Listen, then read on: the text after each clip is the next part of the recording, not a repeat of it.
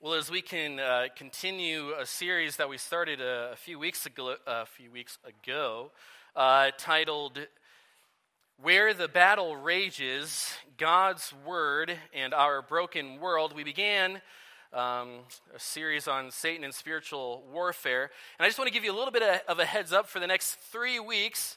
Uh, we have the next three weeks are going to be three guest speakers, and I'm super excited for each one of them, and I, I trust you will be as well. Next week, uh, we have a missionary with us, Wayne Vanderweer. Uh, he's going to actually be with us uh, in our ABF hour as well, so come and get an update on uh, his, his mission work. And then he's going to be preaching in the morning service on the topic of soul care. Uh, how do we care for our souls as we face the many ups and downs and adversities and the stresses and the anxieties and the worries and the depression and the distresses that we face? So, really excited for him. The week after that, Chuck DeClean is going to be uh, coming, and again, he'll be in the ABF hour, and he's going to do a Q&A time uh, with us on the topic of evangelism. So if you uh, have any questions at all on any spectrum of evangelism, I encourage you to be there for that. You can turn those into me, uh, a question on paper. Otherwise, just show up and we can ask uh, questions from the floor as well. And then the week after that, which would now, I believe, if my dates are correct, would be the 21st, uh, a friend of mine named Andrew Bush, who is a, a biblical counselor, counselor uh, certified as such and has given uh, some uh, given a few outbreak session uh, at a counseling conference on the issue of sexuality. And uh, him and i have been going back and forth and i'm really excited for him to come as we've talked through some of the things he's going to, to touch on as, as, as we continue this series. Now, in developing the current topical study we are in, I knew I wanted to include a sermon on spiritual Satan and spiritual warfare, and what was originally planned on one sermon has now turned into what is now number three.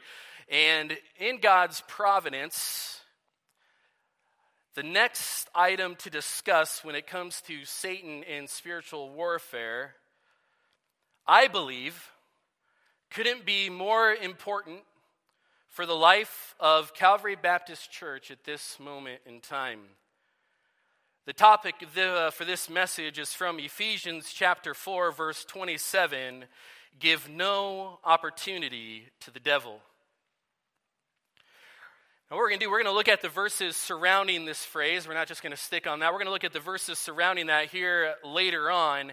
But at first, I want to lay a foundational context about Ephesians chapter 4. Before you can turn to Ephesians chapter 4, uh, but before we jump into uh, verse 27 and our topic this morning, I want to give some foundational context to why Ephesians chapter 4 is uh, where it's at and what it's saying. Now, the first three chapters of the book of Ephesians are bracketed with the word glory, especially as it pertains to the glory of God. So in chapter 1, verse 14, uh, and there's even some uh, in, in, verses prior to that. But chapter 1, verse 14 is kind of the, the, the, the cemented statement here. The Holy Spirit is the guarantee of our inheritance until we acquire possession of it to the praise of His glory. And then at the end of chapter 3, in verse 20 and 21, it says, Now to him who is able to do far more abundantly than all that we ask or think, according to the power at work within us, to him be glory in the church and in Christ Jesus throughout all generations, forever and ever. Amen. That word glory describes the weightiness of God. It's a term that refers to the brightness of God's being. To glorify God is to see God for who He really is and to give Him our highest praise and honor. And in Ephesians, Paul is showing us what Paul is doing is he's showing us the glory of God by showing us the riches of his kindness towards us who are sinners. So, put another way, Paul spends the first three chapters of Ephesians showing us the glory of God in God's acts of grace and mercy and kindness in saving sinners destined for eternal hell.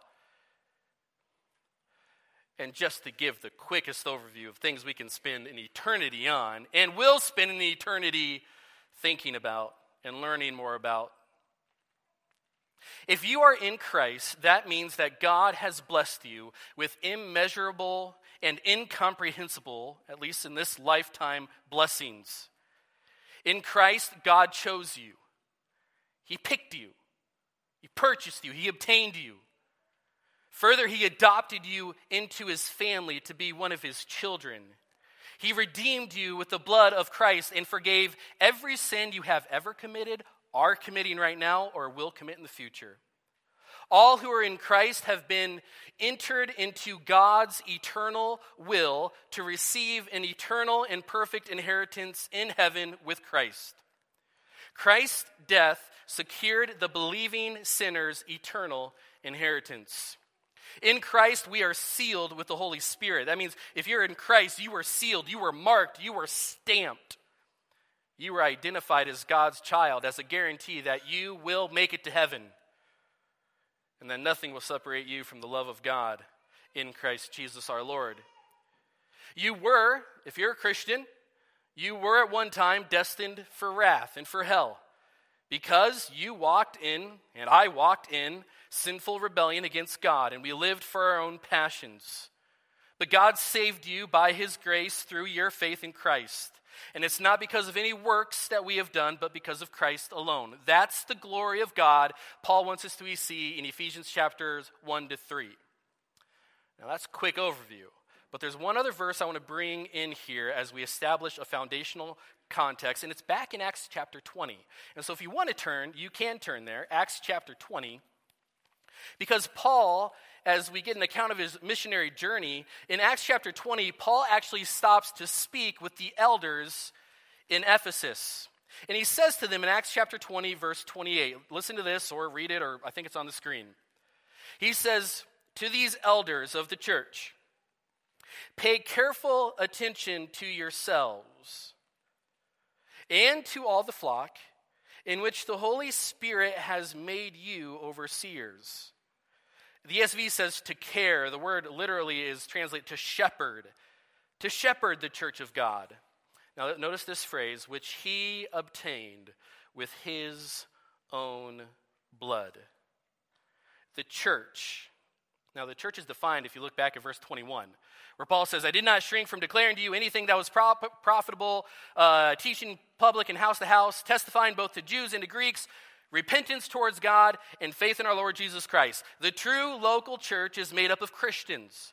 Who is a Christian? A Christian is someone who has repented towards God, confessed their sin. Repentance means to change course. So it's when a sinner goes to God and says, God, I've been going my own way. I've been living for my own passions. I've been living in rebellion against you. I confess it as sin. I confess it as rebellion. And I believe. I believe in Jesus the one who died for me and rose again. And so here's what I want you to see that moment when a sinner repents of his or her sin, when they repent of their ways, their rebellion, and that person places his or her faith in Jesus Christ, the crucified and risen Savior, at that moment they are completely and totally forgiven and accepted by God in Christ for all eternity no questions asked.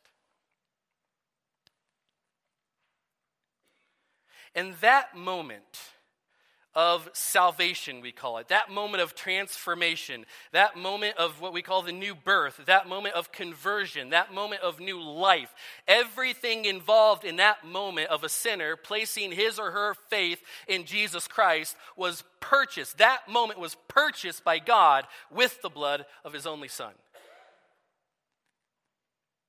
So if you've placed your faith in Jesus, that moment was not you earning your way to God. That moment was purchased by God by the blood of his only Son. And so we go back to Ephesians chapter 3 at the end where he says, uh, and when he says in verse 21, to him be glory in the church. Who else could possibly get any other glory in the church other than the one who bought the church with the blood of his own son. There's no room in this church for some pathetic attempt at blasphemous self glory by Pastor Zach or anyone else in this church. Because God purchased it with, his, with the blood of his own son. God bought Calvary Baptist Church with the blood of his own son, Jesus Christ. And if you're a Christian, you have repented and believed in Jesus, God bought you. And he bought you with the blood of his only son, Jesus. He bought you and then he brought you into union. If you have indeed joined this church with this local body, he, he bought you and adopted you into his family, and nothing can take that away. And then he brought you into this local body. And so I say, God bought Calvary Baptist Church. I mean it. God bought Calvary Baptist Church with the blood of his only son. But here's the side we don't often see, and that's what's going to drive us to where we're getting at this morning. God bought Calvary Baptist Church with the blood of his only son. Satan wants the opportunity to borrow it for his own destructive and divisive purposes. Ephesians 4:27 where it says do not give the devil an opportunity is telling us that God bought this church, Satan wants to borrow it. God bought this church, Satan wants to beat it, blind it, bury it. God cherishes this church, Satan wants to shred it. So, the passage before us in Ephesians chapter 4 is important. Because when Calvary Baptist Church, like any other true gospel church that has ever existed or ever will exist, enters into a season of adversity or of trials or messiness or confusion or difficulty or division or unrest, regardless of what brought it about, Satan will be looking for opportunities to find a seat at the table. I'm going to say that again. The passage before us in Ephesians 4 is important because when Calvary Baptist Church, like any other true gospel church that has ever existed or ever will exist, enters into a season of adversity or of trials or messiness or confusion or difficulty or division or unrest, regardless of what brought it about, Satan will be looking for opportunities to find a seat at the table. And the way we prevent Satan from getting a seat, from getting an opportunity in God's church at Calvary Baptist, is for all of our hearts to be tuned to the glory of God, seen in the riches of his kindness in saving us from the wrath to come. That's why we sing songs about Jesus and not about pastors or members or celebrities or some feel good message we sing songs about the glory of God and Him purchasing us from our sins. So here's where I'm going this morning. And here's where I believe Ephesians 4 is meant to take us this morning in this moment in the life of our church. What's at stake in spiritual warfare is the unity of the church. Therefore, we must cling to our forgiveness in Christ and give all glory to God regardless of the circumstances we face. We must cling ever and only to the forgiveness found in Christ. And by doing that, we, we will be able to live an Ephesians 4 type of life as a church where the devil gets no opportunity. Now here's what we're going to do. We're going to dive into Ephesians 4:27. We're going to look at the phrase give the devil no opportunity and then we're going to back up and I'm going to give you here eventually it'll be a little bit yet, but I'm going to give you and we're to, not going to spend a whole lot of time on each one, but I'm going to give you the five sins that give the devil an opportunity in our personal lives as Christians and as the church. But before then, let's look at this phrase. Do not give the devil an opportunity. If you have the NIV or another translation, it may, it may say foothold instead of uh, opportunity. But do not give. Okay, this is a command. It's in the imperative form, which means this is not up for debate. God's church, which he obtained with his own blood, in which he is to get all glory, must obey this command. The unity of the church depends on it. Jesus has commanded his followers not to give the devil an opportunity. Which means, if it's a command, that means we also have a choice to make.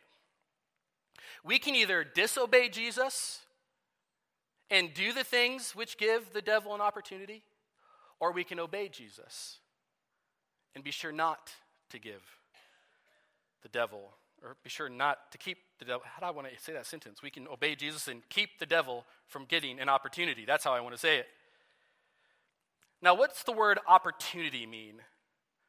It's a Greek word that's used over 100 times in the New Testament. It's pretty common, and it usually just refers to a, a, specific location like a city. So, for example, it says in Luke 4 that Jesus went to a deserted place, right? A deserted place. There was a certain location that he went to. It's kind of the sense of the word. It's a location. As I mentioned earlier, the NIV translates the word opportunity as foothold. Well, what is a foothold? To have a foothold is to have a solid place to stand so that you can make progress on your, I mean, just imagine climbing a mountain. If you want a solid foothold, you want a solid place to put your foot so you can keep up the climb. You, as you're going on a journey, you want to have a solid place to put your foot so you can continue on the journey. So that's what he's saying here. The Holy Spirit, through Paul's writing, is saying, don't be the person or the church where Satan can gain a secure position. Don't give the devil a foothold, an opportunity, a place to stand within the church to carry out his plans. Don't give him a place to operate. Don't give him a place to carry on his agenda. We are to keep Satan from having any opportunity to accomplish his destructive purposes within the church. So, Paul is saying, you, and that's plural, you plural, in your lives, in my life, in the church, don't give the devil a place among you. So, as we've talked in previous weeks, we won't review all of it, but we can't keep Satan and his demons from having a presence among us. But we can and are commanded to make sure they don't get a place in this church. And notice he uses the word devil. A lot of things come to mind. We hear devil nowadays from silly cartoons we watched growing up to how it's portrayed in movies. And we kind of talked about Satan's none of those things. But the word devil is the second most used term for Satan in the Bible. Give no opportunity to the devil. The Greek word is diabolo. We get our word diabolical. Literally translated, it means slanderer. The devil is a slanderer. To slander is to speak maliciously or falsely about another person. Uh, we see Satan's slander at work against Job in Job chapter 1 and 2. You remember there where, where actually God brings Job to the story, but we don't have time to go through all that. But Satan says to God, God, you think, you think Job is some godly guy who loves you? You are completely wrong. And Satan slanders Job right to God's, I mean, it slanderously accuses Job right to God's face. And he says, Job just loves you because you've blessed his life and you've given him all these possessions. And so he says, if you want to know the real Job, let me, give, give, me, give me a shot at Job. Let me take it all away, and I'll show you, God, this Job of this precious Job of yours, who you think is blameless and righteous, he's going to curse you to your face. And God's response? Go for it. Satan slanderously accused Job he accused Job of loving God only because God had given him all these great blessings. He spoke in a way to try to get God to think of Job in an evil light. Satan is the devil, the slanderous accuser. He did the same with Joshua, the high priest. And again, we're not going to have time to look at this whole thing, but just look at the verse from Zechariah chapter 3, verse 1. It, uh, it says, Then he showed me Joshua, the high priest, standing before the angel of the Lord. Isn't that where we all want to be? But then in his vision, Zechariah also saw Satan standing at his right hand to accuse him. In Revelation, the, the, Satan is called the, the accusing of the brethren. He's constantly accusing. He's the slanderous accuser. And I don't think Satan was accusing Joshua, the high priest, of doing something good. He was speaking maliciously, accusing falsely, he was slandering. So, what Paul is saying here is don't give the slanderer a place among you. Don't give the slanderer a place to stay. Satan will never leave the church alone. He is always looking for ways to get in and disrupt the unity of the church. The devil knows if the unity of the church can be taken away, then that church is useless. Satan has no problem with a church that has its doors open and welcomes 250, 300 people every single Sunday, yet the people are divided. He has no problem with the church existing with disunity. He has no problem with the church that has given him the opportunity, through whatever door he's been given the opportunity, to come in, settle down, find a place to work. What the devil hates, what Satan hates, is a church even one that finds itself in adversity that is unified in Christ. And he is not given a place or given an opportunity, either with individuals or with the church as a whole. That's what Satan hates. So let's look at this larger context. And again, we're not going to spend too much time explaining much of this because I think they're pretty self explanatory, but we'll make comments as, uh, here in just a minute. So, verse 25 of Ephesians chapter 4. Remember, kind of remembering that foundational context. Glory goes to God in the church because God purchased this church with his own son's blood. And then he talks about unity of the church in earlier in Ephesians 4, but then he gets to verse 25. And really, verse 24, he talks about being created after the likeness of God. Remember that, or I talked about earlier, that new life that we're given in true righteousness and holiness. So then he says, Therefore, having put away all falsehood, let each one of you speak the truth to his neighbor, for we are members one of another. Be angry and do not sin. Do not let the sun go down on your anger, and give no opportunity to the devil. Let the thief no longer steal, but rather let him labor, doing honest work with his own hands, so that he may have something to share with anyone in need. Let no corrupting talk come out of your mouths, but only such as is good for building up, as fits the occasion, that it may give grace to those who hear. And do not grieve the Holy Spirit of God, by whom you were sealed for the day of redemption. Verse 31 Let all bitterness and wrath and anger and clamor and slander. Oh, slander. The devil. Again, we got the same word. Be, let it all be put away from you, along with all malice. And then he closes this chapter, verse 32. Be kind to one another, tender hearted, forgiving one another as God in Christ forgave you. I read that, reminding ourselves again that I believe Satan has his eyes more supremely focused on a church that has entered in God's loving and sovereign plan into a season of adversity. Regardless of what brought about such a season, he is looking for a way in, a seat at the table, a location to call his own. And we're also reminding ourselves after reading this fuller context, which isn't the like the fuller fuller context, but right around uh, the verses, right around these words, is that what's at stake in spiritual warfare is the unity of the church. Therefore, we must cling to Christ and give all glory to God, regardless of the circumstances we face. In war, a beachhead is defined according to the definition I read. A beachhead is defined as a temporary line created when a military unit reaches a landing beach by sea and begins to defend that area as other reinforcements arrive. And so the idea is a beachhead is where those first kind of troops land and they defend that beach. And then once reinforcements arrive, then they can storm the beach and they can carry on with their mission and the invasion can make its progress. Now, Paul lists several sins in these verses.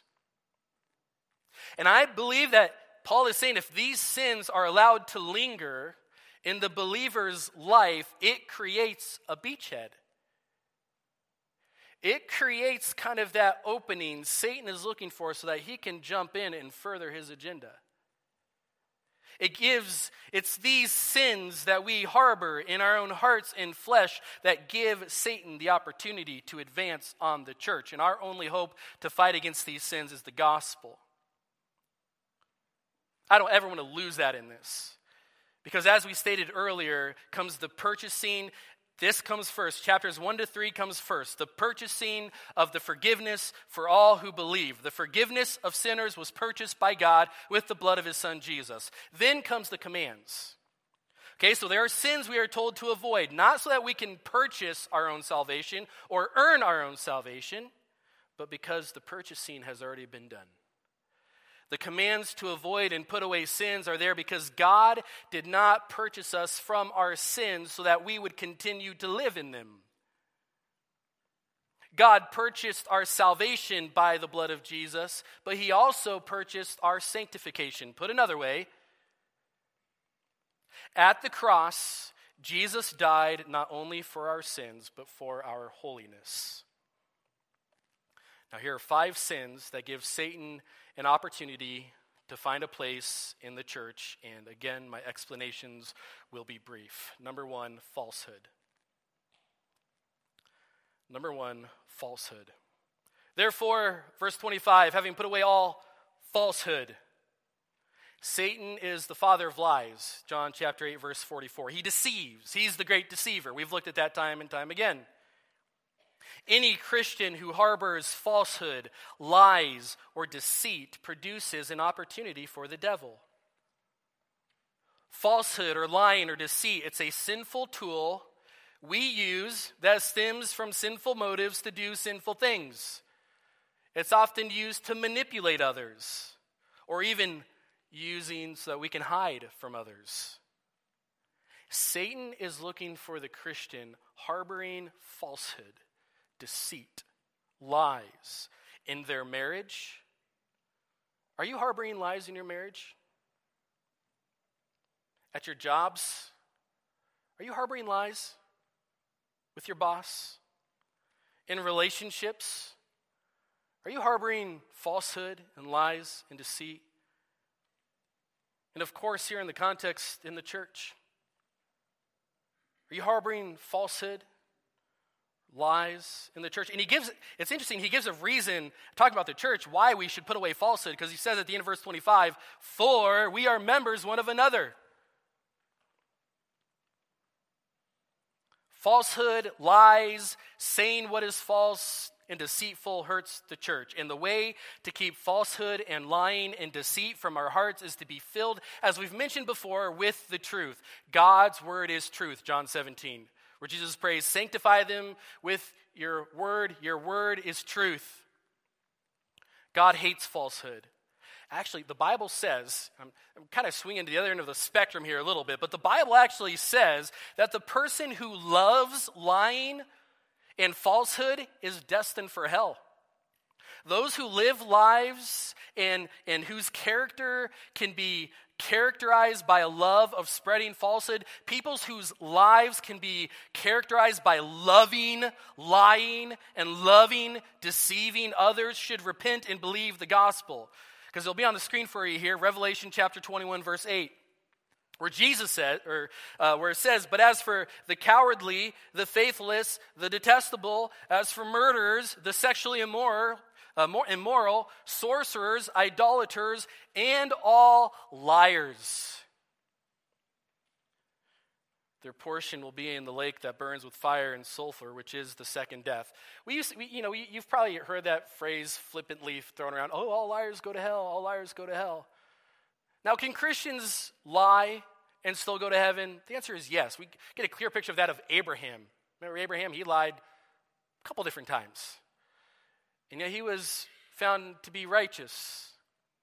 So, what I want to emphasize here is that, again, this is a person whose life can be characterized by the love of lying, by the love of falsehood, whose character is that of spreading falsehood. But nonetheless, back to Christians, back to this church, back to the unity, back to the opportunities of the devil in Christians' lives, lies, real lies, deception, and falsehood must not be allowed to linger. Here's number two anger. An angry person is warned with the same warning as the liar. Jesus, the one who purchased our redemption with his own blood, takes great issue with unrighteous anger. Matthew chapter 5 verse 22. Notice the words Jesus uses here. He says, But I say to you that everyone who is angry with his brother will be liable to judgment. Whoever insults his brother will be liable to the council. And whoever says, You fool, or kind of the idea is, You good for nothing, will be liable to the hell of fire. Now, I want you to know how many times in this verse Jesus points out that our anger is often revealed in words. You say, maybe if it's, even if it's in your heart, Anger often reveals itself in words. Angry people insult their target, label them as fools without any biblical specificity or grounds to do so. Their only source is how they feel. And so Jesus is saying that anger is a serious issue. And anger often leads to other sins saying things we regret, making decisions we regret. It's no wonder the devil finds a foothold in an angry church or an angry church member. Yet the gospel saves us from anger at the daily level. Now, the, the next three that we look at are going to be brief, but I, I want to give you I want to give you two illustrations from my own life that happened recently where the gospel saved me from this very anger and by the grace of God kept Satan from getting any sort of foothold in my life.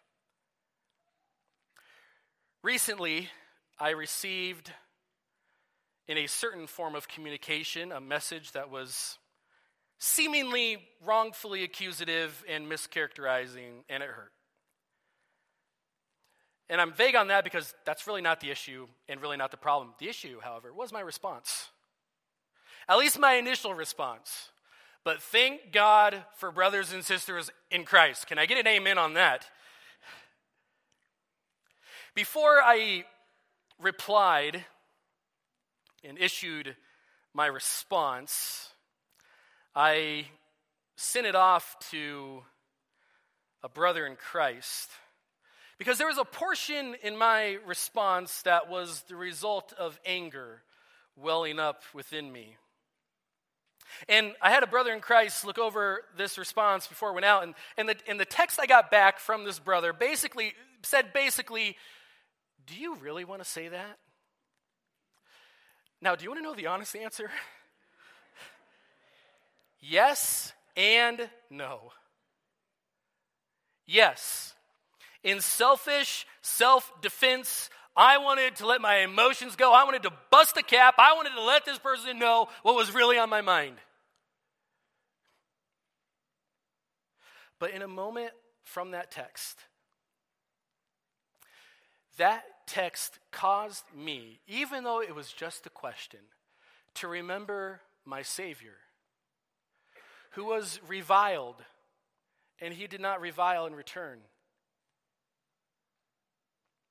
See, the gospel doesn't just tell me that Jesus lived a perfect life and then pat me on the back for having such good theology.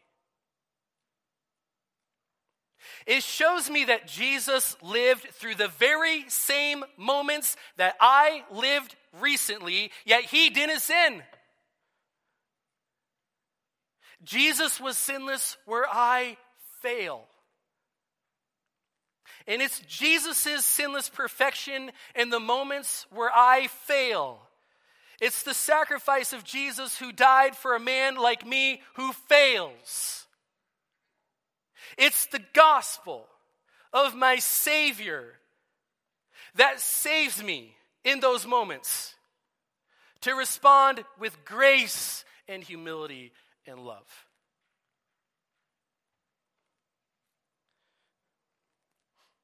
I promised you two, so here's the other one. I want you to picture this me trying to rest in a house of four kids under the age of 10. And also in this house, a recently adopted puppy, not even 10 weeks old.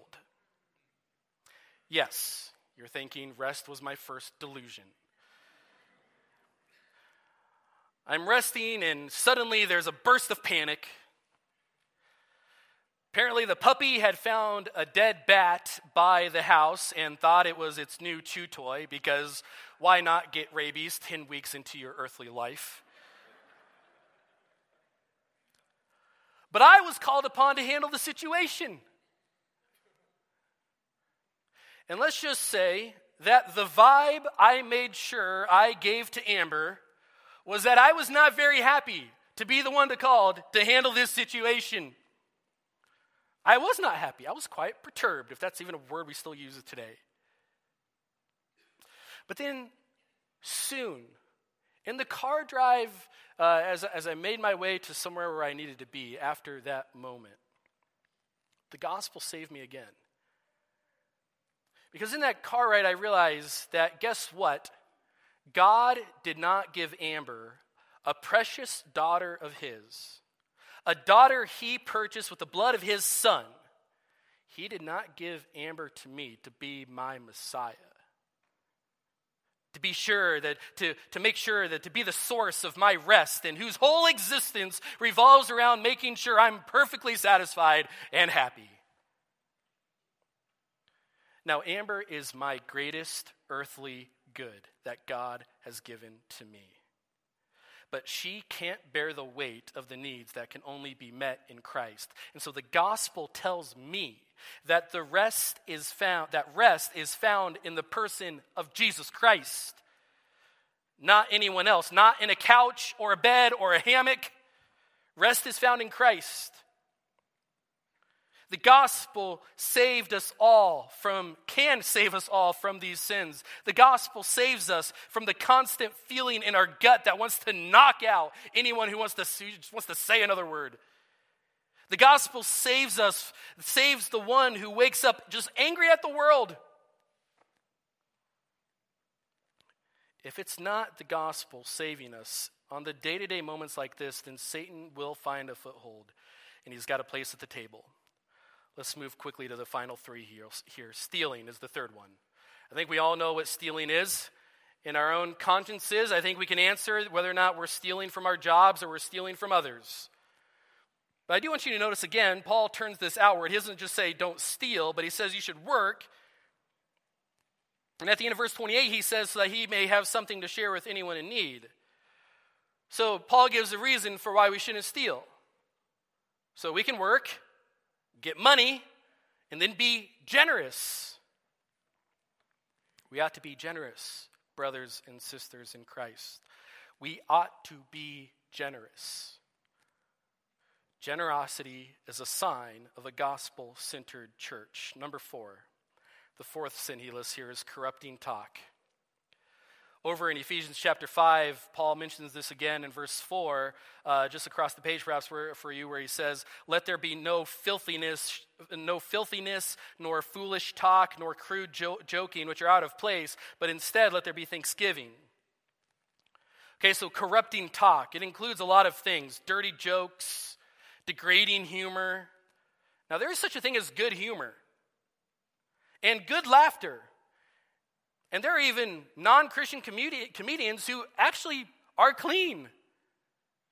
But most of what we hear in this world is filthy and foolish. A pornographic mouth that flows from an impure heart. And so he says, Don't let that be you. Put that away. And here he says, Put on thanksgiving. Give grace, uh, back in chapter 4. Build up others. Give grace to those who hear. So, chapter 4 helps us see kind of another angle to corrupting talk. Maybe it's not just the filthy jokes and all that stuff, but corrupting speech is speech that tears down, is vicious, is rotten. It can be words we say towards someone else or about someone else. It's speech that does not edify. It's speech that does not give grace. It doesn't lead people to the gospel. It actually takes them away from the grace of the gospel. It's speech that people, after hearing it, are no better off towards Christ, but worse off. And number five, an unforgiving spirit. Don't grieve the Holy Spirit of God, by whom you are sealed for the day of redemption. And then he says in verse 31, he just he lists all these things. Let all bitterness, uh, bitterness, uh, that's kind of that inward harshness towards another. Maybe you've heard bitterness described as, and rightfully so, as drinking poison and expecting the other person to die. So put away all bitterness and wrath and anger uh, I think we know what those words kind of mean and entail. And then he used the word clamor. The word clamor in the Bible literally means to cry out, it means to raise an outcry. It's a public and outward expression of dissatisfaction. And then he mentions slander, which we've talked about what that means, and malice. The word malice is kind of the, the comprehensive word for depravity and evil. Anyone characterized by any of these that we just read here at the end when it comes to an unforgiving spirit will be characterized by an unforgiving spirit. Someone who is unforgiving and unloving. And instead of all this, we are called to be tender hearted because Jesus purchased you. God purchased you with the blood of his own son. Any sin that finds a home in our hearts will give Satan a foothold where he can further his agenda. We must be careful and constant in confessing our sin to God, turning from sin, resting in the gospel, and asking for grace and mercy to help us overcome the temptations that are common to man. The devil, the slanderer, must not find a place in your life or in this church. Warren Wiersbe says this in his book, and I've been accused of, uh, not accused, wrong, I mean, just, I, Warren Wiersbe comes up, but Steve in his ABF hour brought up C.S. Lewis again, so I figured I could bring up uh, Warren Wiersbe. so Here's what Warren Wiersbe says in his book, The Strategy of Satan. Satan is the slanderer and the accuser of the brethren, Revelation 12:10. When you and I slander the saints, instead of praying and seeking to cover the sin in love, we are working for the devil. We should not be surprised if he gets a foothold in our lives and turns our weapons against us. End quote. What's at stake in spiritual warfare is the unity of the church. When adversity strikes a church, what's on the inside will show up on the outside. That's what trials and adversity, that's what they do. And our only hope, our salvation, our daily hope is the grace of our Lord Jesus Christ. It's turning our hearts to the glory of God, who purchased this church with the blood of his only Son. Salvation belongs to our God. Let's pray. Salvation belongs to you, O God, not to me Glory to you, O God, not to me, not to anyone else. You purchased Calvary Baptist Church with the blood of your only Son.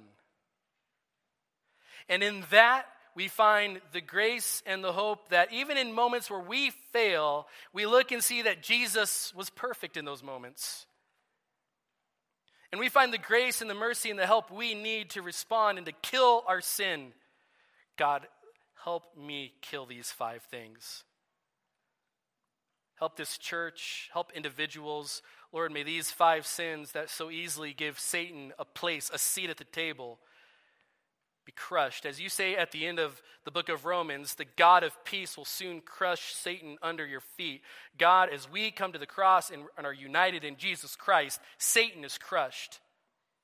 That's the kind of church we want, God. Give it to us, we pray. In Jesus' name, amen.